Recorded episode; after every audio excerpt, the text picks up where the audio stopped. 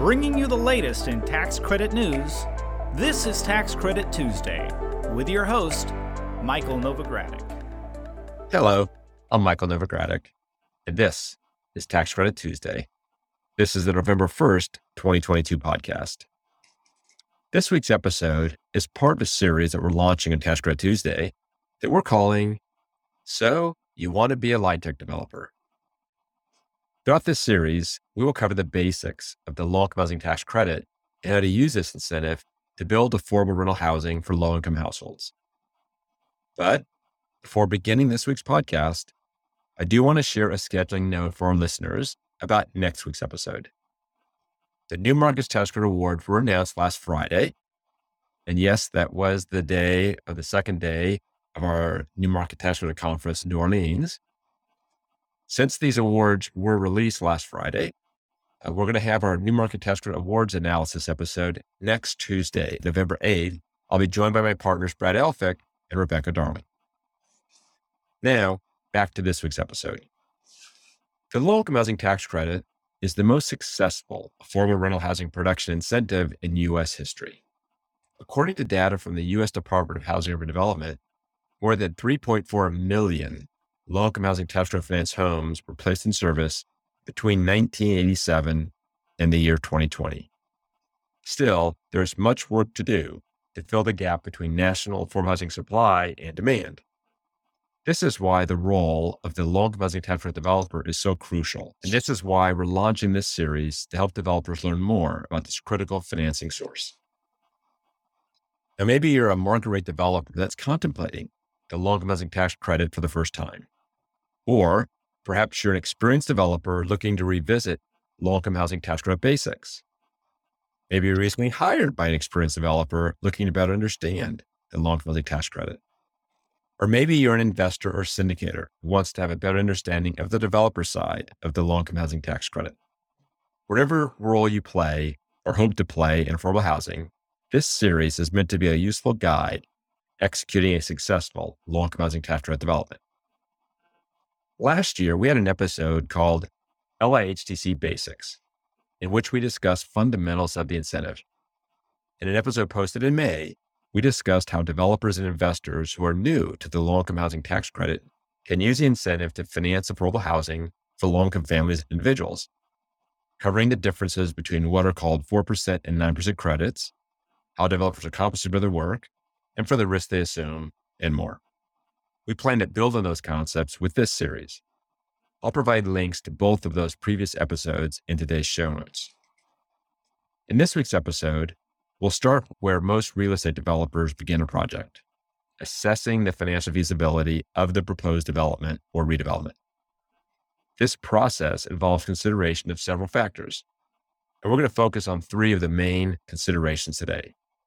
First, we'll start with the golden rule of real estate. Yes, you know, location, location, location. More specifically, we'll discuss how building low income tax credit properties in qualified census tracts in difficult development areas can increase your eligible basis by up to 30% for new construction and rehabilitation costs. This increase in eligible basis allows for correspondingly larger maximum low income housing tax allocation and is particularly important for tax and bond finance developments. For this reason, qualified census tracts and difficult development areas are of great interest to developers. If you don't know what qualified census tracts or difficult development areas are, don't worry. That's what we're going to cover today. The second feasibility consideration we're going to discuss concerns how to determine the amount of net rental income a tax credit development will generate. In other words, how do you calculate gross rents and how do utility allowances come into play? The third financial feasibility consideration we're going to discuss today is the role of market studies. Real estate developers will be familiar with the concept of market studies, but the question is, how are low income housing tax market studies unique and what do they entail? We'll discuss market studies in detail. Now, joining me today for the discussion are two returning guests at Tax Credit Tuesday, Jeff Nishida and Melissa Chung. Both Jeff and Melissa work out of our San Francisco office. Melissa is a principal who provides tax, audit, and consulting services to for profit and nonprofit housing developers and nonprofit organizations not involved in housing. She also assists clients preparing applications for low income housing tax credits and private activity bonds. Jeff is one of my partners and a co founder of our low income housing tax credit working group, a membership group that addresses technical issues in the low income housing tax credit industry. And I will note if you're interested in becoming a part of that group, please send an email uh, to me, michael.novogradac at novoco.com. Now, Jeff provides numerous services in the real estate industry. These services include audit, tax preparation and consulting, forecasting, training, and assisting clients prepare long closing tax credit and tax and bond applications. Additionally, Jeff is the chair of our upcoming Novogradac 2022 Tax Credit Housing Finance Conference being held next month in Las Vegas. The conference is 30 days away. It takes place Thursday and Friday, December 1st and 2nd. The day before our conference, on November 30th, we will host a pair of workshops. One workshop will cover the basics of the long closing tax credit, and the other will explore financial forecasting in depth, as well as advanced eligible basis issues. I'll have a link to the conference in the show notes for this week's episode. We have a lot of ground to cover. So, as I like to say each week, if you're ready, let's get started. Jeff and Melissa, welcome back to Tax Credit Tuesday. So, you're both experienced loan closing tax credit consultants, tax advisors, and auditors, and are very familiar with the different periods or stages in what is a many year process from the light bulb moment of an idea to a fully realized and occupied low income housing tax credit property. So, Jeff, let's start with you. What are some of the first questions you hear from developers and others in community development who are new to the low income housing tax credit and want to get into, or at least considering using the housing credit incentive? Sure. Thanks, Mike. Usually, when I get a call from a developer new to LIHTC, they typically start off by asking, you know, wh- where should we start? So what I'll try to do is I'll try to determine how much they know about LIHTC and then ultimately probably talk about structuring, some financing, and then of course suggest various trainings like at our LIHTC basic workshop we have before our upcoming Las Vegas conference on November, November 30th that you had mentioned. As really is the quintessential training that someone new to LIHTC could attend. After I talk to them about that, we usually try to get into what state they might be uh, thinking about building in. And I make sure to suggest that they read the qualified allocation plan to better understand, you know, their state's preferences and ultimately the point system that the state will use to determine how they will allocate the credits and bonds. And then at some point in our conversation, we'll usually start talking about land. For example, they'll either ask you know, how to decide where to build their project, or mentioning that they have or are looking to purchase a piece of land in a certain area and wondering what they should do next in order to build affordable housing. So thank you for sharing that, Jeff. Let's continue on this path in terms of the land, because if I'm a developer, as you noted, one of the first things I have to focus on is where I want to build my long term tax credit property. And there's a variety of considerations, not the least of which is looking at the qualified allocation plan for the state and identifying what types of areas are most likely to be the most competitive if I'm applying for 9% credits. But one of those considerations is whether or not to build in a qualified census tract or difficult development area. And those are desirable areas because developers can maximize their financial feasibility because of the 30% basis boosts.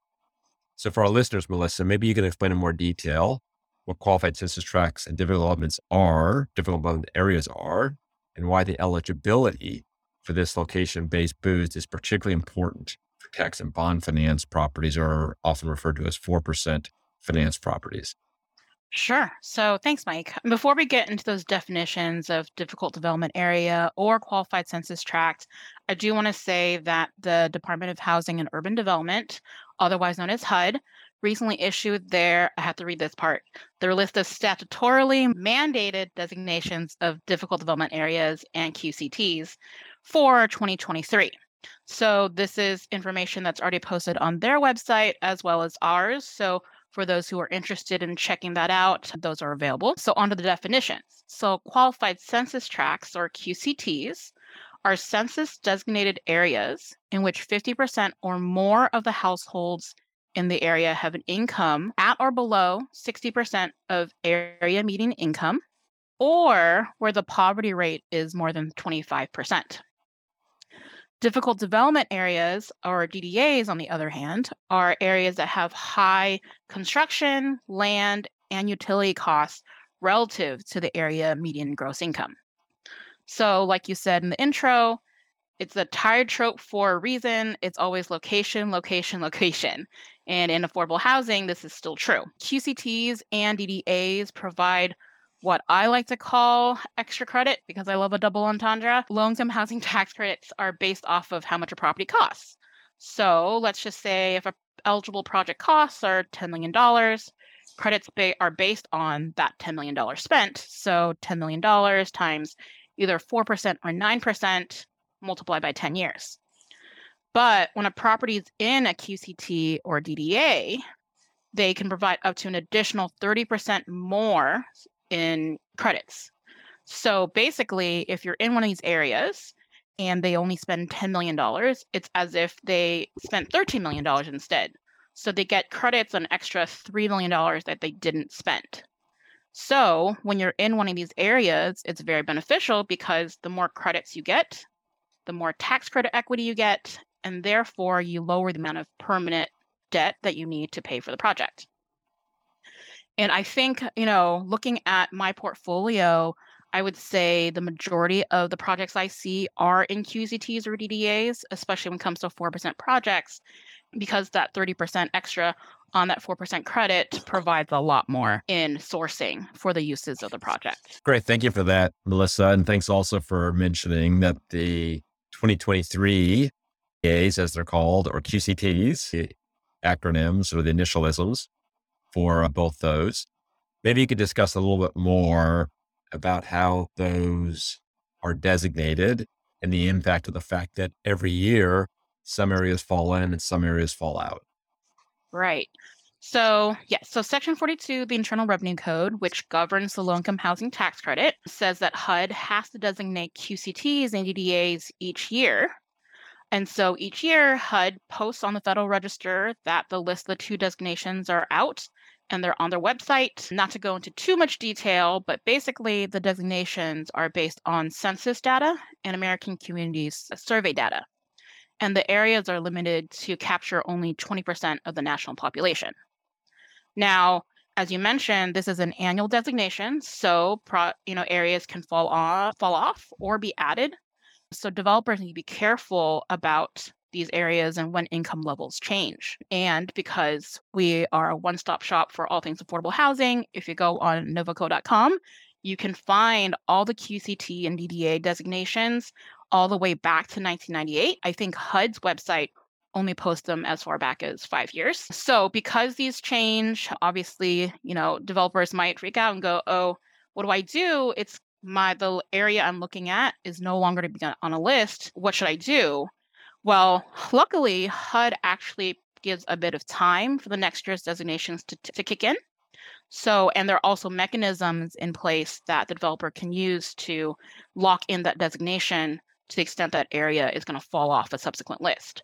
And the specifics are noted in each of the Federal Register notices that HUD po- posts in. And we have a QCT and DDA specific podcast from last year that talks more about these mechanisms. But basically, as long as a developer applies for tax credits or private activity bonds, whichever uh, is applicable to that project, while the designation is effective and they move the project timely in a timely manner, the project can keep the designation. And I think we're posting a link to that podcast as well, right, Mike? Yes, we are. So thank you for sharing that. I would encourage listeners to listen to that uh, earlier podcast. I would also note for listeners that the manner in which an area is grandfathered and the steps a developer has to take to grandfather an area can change on a year to year basis. So do listen to the podcast, but also know that this more recent release of the census tracts, you have to make sure that there hasn't been any modification in how the Department of Housing and Development and by extension, Treasury is treating these extensions and also be very focused on how your state agency is treating these extensions. Uh, what one of the themes that you'll get in the course of this series is that you have to comply with all the federal rules and you have to comply with all your credit allocating agency rules. And I say credit allocating agency, generally it's a state, but it could be a city or a possession of the United States. So thank you very much for the discussion on difficult development areas and QCTs and the importance of the significance the 30% boost can have with respect to long percent tax credit properties. I would note that with the 9% credits, the state can actually deem a property to be in a QCT or DDA, but they cannot do that with tax and bond finance properties, which is one of the reasons why this boost is particularly significant for private activity bond financed uh, developments because they can't deem you to be in a QCT or DDA, where, which they can, if they so choose, with respect to 9% credit allocations. So if there's nothing else, I think I'll move on to the gross rents and rental income calculations. I appreciate that explanation, Melissa. So in terms of a gross rent, the gross rent of a property will determine the amount of hard debt a property can support, which is critical to financial feasibility. I'd like to note for listeners that Novogradac does provide a rent and income limit calculator uh, on our website. It provides historical data on rents, and you can access it through our website. More importantly, during the development process, is Novogradac also has a rent and income limit estimator. The calculator is the historical, the estimator is our estimates with respect to future rents for a given area. You can reach out to us through our website if you're interested in getting our estimates of rents for a given area. So, Jeff, if you could explain to our listeners how the calculation of rents work for long term attached credit properties, that would be very helpful as they're working through de- determining the finance feasibility of a given development. Sure. So, LIHTC rents are generally determined by looking at the area median income of the location your project is in. The income limits you agree to in your LIHTC application. And then the number of bedrooms of the unit you're trying to calculate you know, the rent for. But ultimately, the allowable rent is limited to 30% of the income limit for the imputed family size for each unit. HUD releases the area median income mm-hmm. or AMI for each metropolitan statistical area or MSA. They use trailing data, meaning information from the past, in order to determine the current year AMI. But because they use trailing data, this allows us to predict what might happen to AMI going forward. And as thus you mentioned, the rent and income limit estimator. I don't know that's really important for a new developer to fully understand how to calculate LIHTC rents, as it can get very complicated when you dive into HUD's AMI. Most will just use our rent and income limit calculator that you mentioned to do the heavy lifting. In fact, some state agencies, maybe perhaps many state agencies, even point developers to our calculator to make it easier for them. The main things to look out for when you're looking at LIHTC rents is to make sure that you have a difference between market rents and LIHTC rents, probably at least 10%, which would indicate hopefully a demand for affordable housing. There could be a problem if the gap is too large and that you might not have high enough rents to support your hard debt. But ultimately, again, eh, you can go to our website and we have a calculator that can help you calculate the rents for your project area. Great. Thank you for that, Jeff. That's a good overview. I would note that if you were listening closely, you will have heard that Jeff said imputed family size. And there's an imputed family size that's based upon the bedrooms, uh, the number of bedrooms in a unit. And that imputed family size is what you use for purposes of this 30% uh, gross rent uh, calculation. And you might wonder why there's an imputed family size. Originally, when the long attachment was created back in 1986, rents were determined based upon the actual size of a family in a given unit. So if a property had, you know, a three person family or four person family or five person family, that would determine what the actual gross rents would be, which as you can imagine made it very difficult to underwrite the income because you wouldn't know what your family sizes were yet. So the industry itself got together with members of Congress and said we should have an imputed family size so we can have an underwritable rent stream to allow for the maximum amount of hard debt to be placed on the property. And then that led to a change in the law to have this imputed family size. But the actual eligibility of tenants, when you're looking at their income eligibility, it is based upon actual family size. So, Jeff, or actually, maybe I'll ask you, Melissa, with respect to the role of utility allowances. We mentioned that the rent limits are based on 30% of your median income. And I will note that at the federal level, it's either going to be 60% of area median income, or it's going to be 50% of area median income, or there'll be this average income approach that is the average income is 60% of area median income. And we did have a recent podcast on the average income test, but you'll fall under one of these three categories. But we're thinking of 30% of median income. That at the 60% or 50% level or the average income level, that's the federal requirement. Noting that state agencies or credit allocating agencies might have lower restrictions. But the whole concept of 30% of a area median income metric is intended to be the entire, the maximum rent that a property can generate and, or I should say, what the tenant has to pay. And if you could discuss, Melissa, that if a tenant is or isn't paying a share of the utilities, how that affects the maximum rent allowable to be charged rule. Sure. So you're right. So in the market rate housing world, right, they don't really pay attention to what utility expenses the tenant has to pay. But in the low income housing tax credit world, utility expenses are considered cost of housing. So when you're trying to limit rent to 30% of the imputed income, if the tenant pays for utilities, it would eat into this 30% imputed income.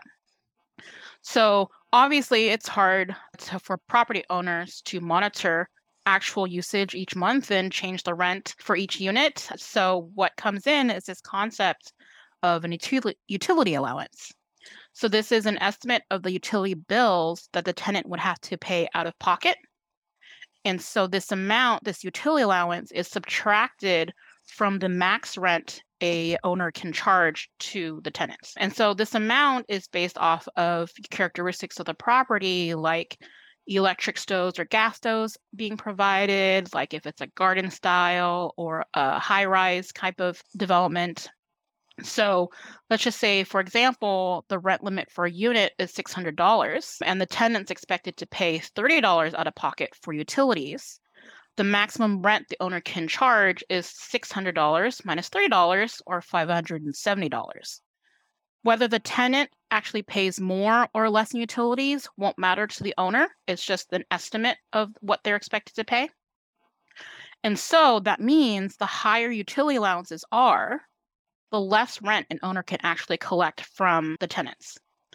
And so owners can choose to pay for utilities themselves, maybe for convenience, like say for garbage, or they can, excuse me, or they can pay for the expenses like electric or water, but it doesn't really incentivize the tenant to lower their usage if someone else is footing the bill. So even though your revenues from rent might be higher, your expenses might also be higher because you're paying the tenant's share of utilities. So thank you for that, Melissa. Uh, maybe we can delve a little bit deeper into the determination of utility allowances. There are Treasury regulations that create several ways in which a property can determine their utility allowances, depending on the type of property and depending upon the studies that a developer could get.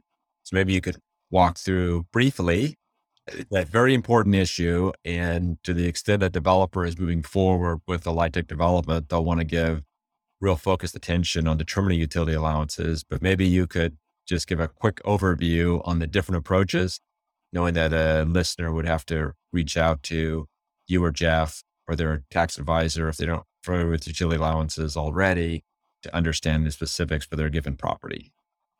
Right. So there are a few different ways to calculate utility allowances, but in my experience, I think I probably only see two out of those several options. But as you and Jeff both mentioned, it's always imperative to check their state or local credit agency's qualified allocation plan to see what they allow in the state or the locality.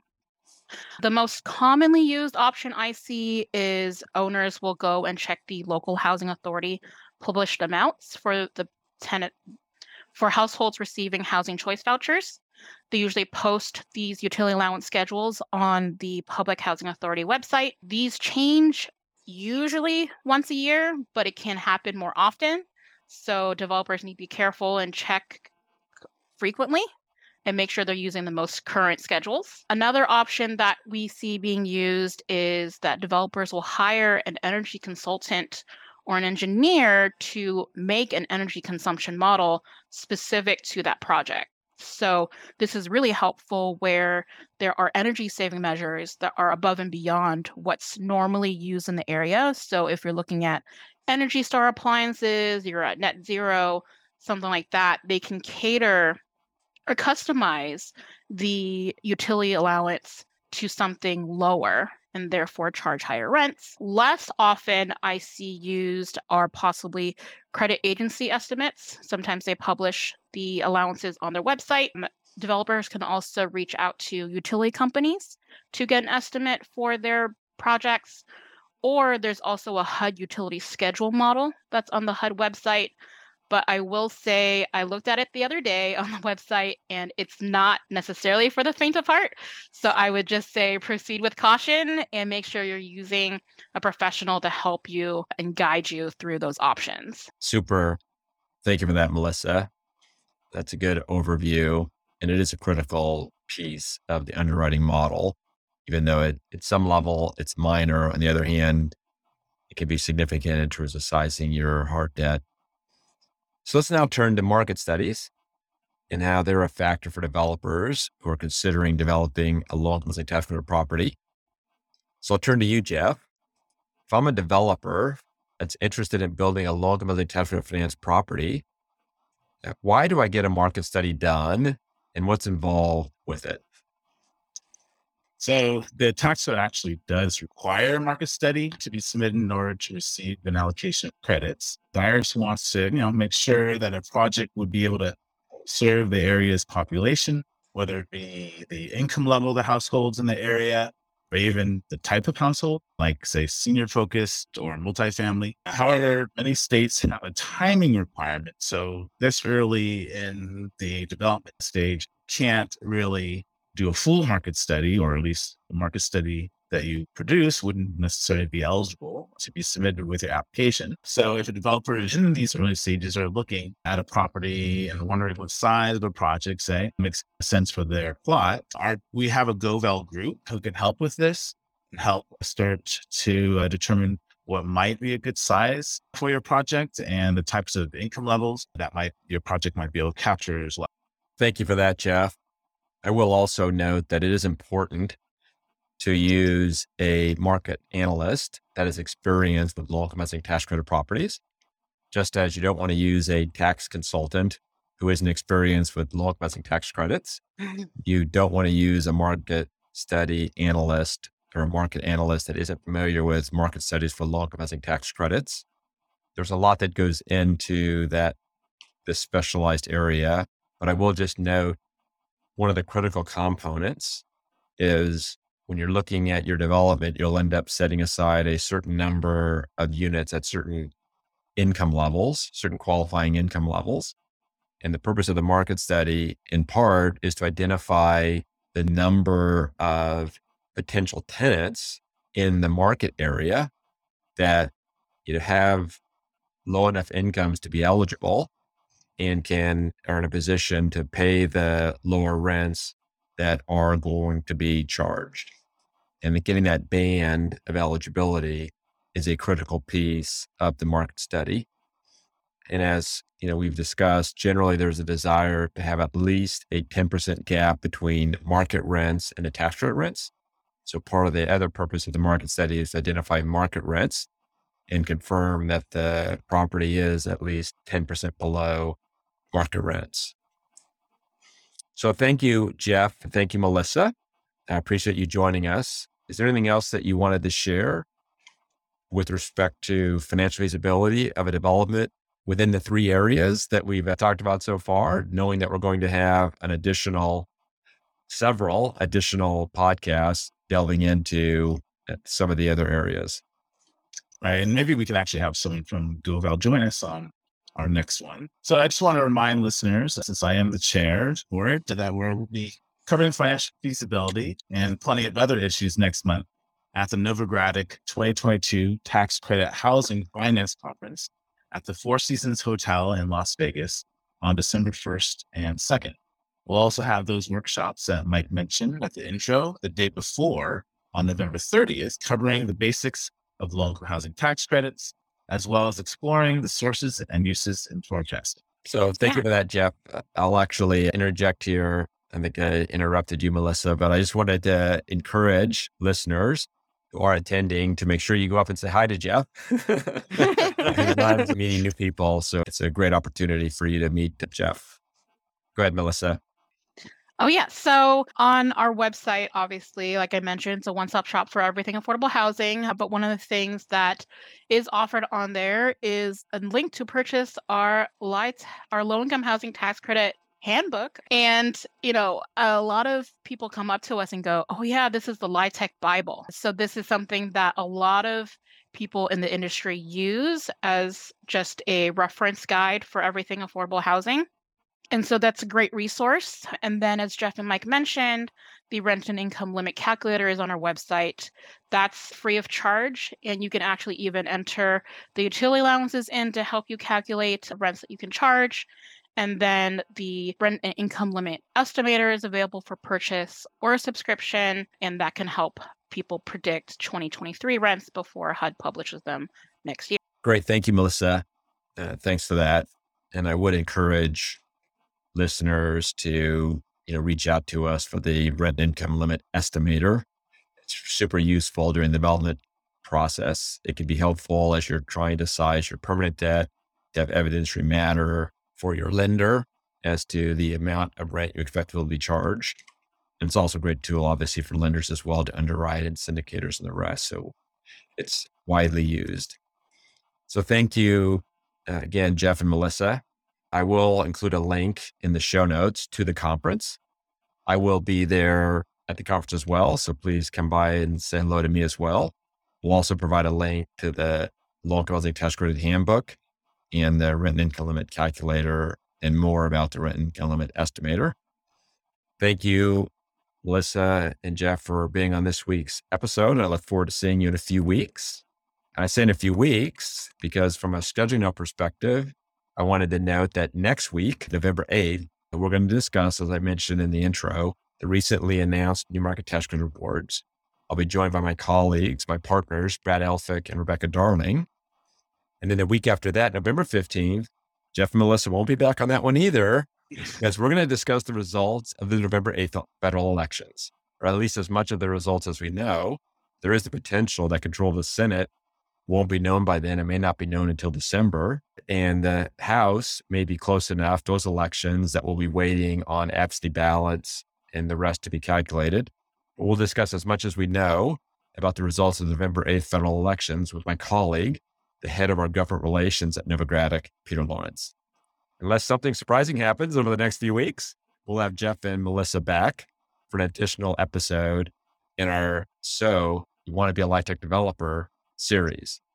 That episode will cover forecasting for the low-income housing tax credit and how developers can project sources and uses and operating income and much more and how they all interrelate to each other. You can make sure that you're notified of next week's episode and each week's episode by following or subscribing to the Tax Credit Tuesday podcast. Go to www.novoco.com slash podcast to subscribe to and stream the show on our website. You can also follow or subscribe to Tax Credit Tuesday on iTunes, Spotify, Google Podcast, Stitcher, and Radio. So now I'm pleased to reach our off mic section where listeners usually get some off topic advice and words of wisdom from our podcast guests. I say usually because in this episode, we're going to flip the script and Jeff and Melissa are going to ask me some questions. Yeah, thanks, Mike. We thought it might be fun for listeners to maybe get some insight from you. So, the first question is What's a book that you would recommend to others? Maybe you can give us one that's non affordable how professional development, and then one that's another one that's fun. Not that professional development isn't fun. So you're saying I can't say the open housing tax credit handbook. I can't say the market tax credit handbook. I can't say the historic tax credit handbook. I can't say the. well, maybe I'll start with that question by addressing how is it that I access books? And I say, how do I access books? Because I don't just read books. I'm a big fan of Audible. I'm also a big fan of Kindle, and I do also like paperback and hardcover books. So I do use all three as ways to read or listen to books. And in terms of listening to books, I actually listen to books in the shower. And you might be thinking, how do I listen to books in the shower? I actually have waterproof headphones that I'll listen to oh. books in the shower. I'm a somewhat voracious reader. Uh, of late, uh, in part because of COVID. So I now can't wait to get through the different books that I'm reading or listening to. And I'm also one who will have multiple books going at a time, depending upon what my how what's capturing me at the moment. I'll be flipping around to different books. And there are two books that sort of come to mind in terms of, you know, one sort of from a development perspective, and they're both sort of development oriented. You know, one's a little bit more fun and engaging maybe than the other, but they're both fun. The first is the Seven Habits of Highly Effective People by Stephen Covey. That probably won't be much of a surprise to a lot of folks. I can be very focused on trying to enhance my own personal project production. And it's not always about doing more. Uh, I also uh, re- recently read a book essentialism about actually achieving more by doing less. But the book, Seven Habits of Highly Effective People, does go through seven habits. And I think it's useful to go through and review it and take the various tips and habits and the rest that are discussed and apply them to your own life with a degree of moderation or application to what works for you. One of the habits, I think it's the second habit, discusses beginning with the end in mind.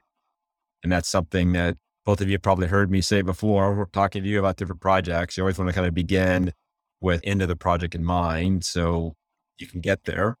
Uh, you know, if, if you don't know where you're going, you'll never know if you've arrived, much less, you know, how to get there. But I do think that I mentioned kind of with moderation because on the one hand, you want to begin with the end in mind. On the other hand, if you're so focused on trying to identify the end, you may never begin. so it's emphasis of end in mind, not formulating the exact end you want to get to, because at some point you also have to start because you can't finish until you start. But I do think that the book is very thought provoking, very provocative, and allows you to develop a lot of tools for yourself. So I would definitely put that in the must read category. I'd also put Tools of Titans. And that's a book by Tim Ferriss. The more formal title is Tools of Titans The Tactics, Routines, and Habits of Billionaires, Icons, and World Class Performers. And this book is an easy read. And over the course of COVID, I would get up in the morning and read one or two of the, uh, I'm not sure really chapters or sections. And it's broken out in terms of ch- chapters or sections among various guests.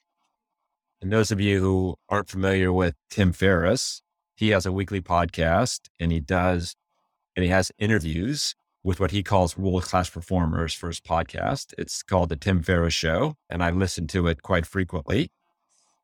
And he basically took these interviews with over 200 what he calls world class performers for his podcast, as well as some interviews he sourced other places He creates these really distilled tools, you know, tactics, tips, life lessons that he's learning from these world class performers.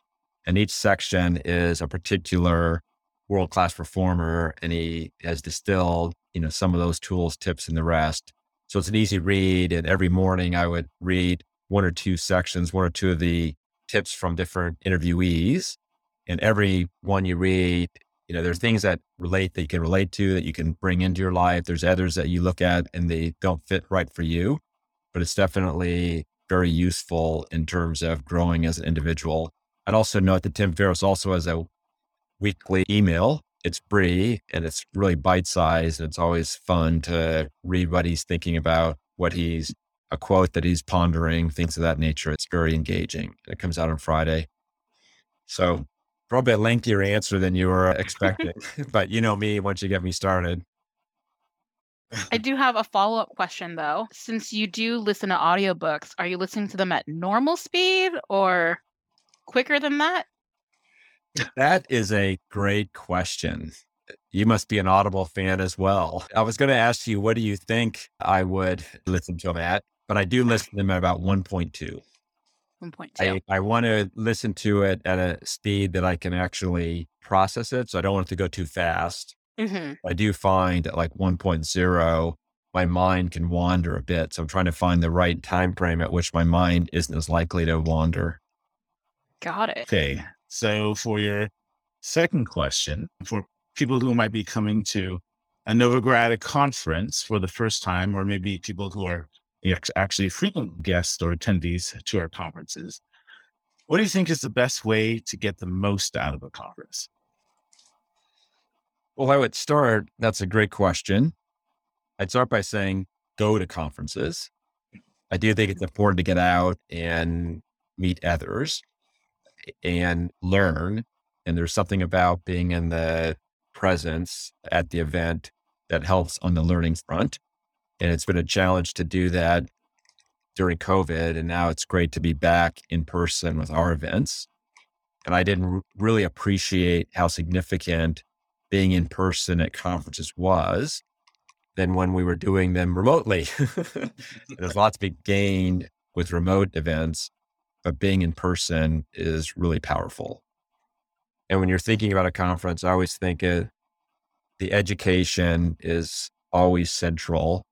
So you want to, you know, obviously be picking conferences that are going to help you kind of advance the areas that you're looking to advance. In terms of getting the most out of it, it's all about, as with most things in life, preparation. And I would be focused on preparing to be at the conference. When you get to the conference, it, it can be a bit of a whirlwind and you're not there as long as you think you're going to be. Obviously, you're from a measurement perspective, you are there the time you expected to be there for the most part, but it goes by really quick. And if you prepare in advance, you'll get much more out of the conference. And in terms of preparing in advance, it's both looking at the various sessions, identifying the sessions you want to make sure that you're in and attending so that you're learning the areas that you really want to be focused on. It's also, in terms of preparing in advance, you want to identify who else is attending that you want to meet, either the individual people, like someone coming to the Las Vegas conference saying, I want to meet Jeff or I want to meet Melissa, meet uh, either of you, but also different practice areas, if you will, or different roles that different people play in a given area. Who in that realm do you want to meet? If you're a developer, you may, and you're a new developer, you may want to be meeting tax attorneys or other business attorneys that have experience with low-income housing tax credits. You may want to be meeting lenders. You may want to be meeting syndicators. You may want to be meeting investors. Similarly, if you're a syndicator or one of these other roles, you may want to be meeting developers. So identifying who it is you want to meet in advance and then reaching out to them. And that's one of the reasons why at Novogradac we have this app. So we have a conference app and you can download it in advance of going to the conference and get a sense of attendees and the rest and be reaching out to folks. So do reach out to those who are in attendance uh, that you want to meet with. You know, send them an email in advance saying you're looking forward to attending the conference and you'd like to meet with them, even if it's just, you know, after a given session, during a break, things of that nature. And all that preparation in advance can really help you get the most out of an event. So you also want to, if you're coming to the conference, you're oftentimes coming with others from your office, you know, others from the company that you work at. And when you're at the conference, don't hang out with those people from your office. you should sit next to different people. You'll have lots of time to be with the people from your office uh, when you get back to the town that you uh, work in. But the conference is an opportunity to meet others. So sit in different parts of the conference, sit next to different people, introduce yourself, and network as much as you can. The combination of networking and the actual learning that you'll get is really valuable but the relationships will likely be the greatest uh, benefit. And I will share one last example of that. And I'm just going to go down memory lane here. Right after the low income tax credit was created, I started writing the low income housing tax credit handbook. And I went to a low income housing tax credit conference and met an attorney, Herb Stevens, and I met others at that conference. And I built a relationship with Herb Stevens. And he was gracious enough to review and read the first edition of the loan ability tax handbook and gave me comments. And based upon that and my total respect for Herb Stevens, he and I became good friends. And we worked together for a number of years, probably 25 plus years. We worked together. He's retired, since retired. But that's an example of a relationship that really impacted my own professional growth and my uh, and the growth of the firm through attending at a conference and reaching out to others. So I just, you know, I can't say enough about the benefits of attending conferences and networking. Agreed. So thank you both. I appreciate you flipping the script with me. it was fun to uh, get to answer the questions after uh, asking myself for uh, so many years. So thank you, Melissa. Thank you, Jeff, again. And thanks to our listeners. Thanks for listening. This weekly podcast has been brought to you by Novogradac and Company LLP. Archive podcasts are available online at www.novoco.com forward slash podcast or by subscribing to the Tax Credit Tuesday podcast in iTunes. You can find related links referenced in this podcast in our show notes at www.novoco.com forward slash podcast. Novogradac and Company LLP is a national certified public accounting and consulting firm with offices nationwide. Learn more about our professional services at www.novoco.com.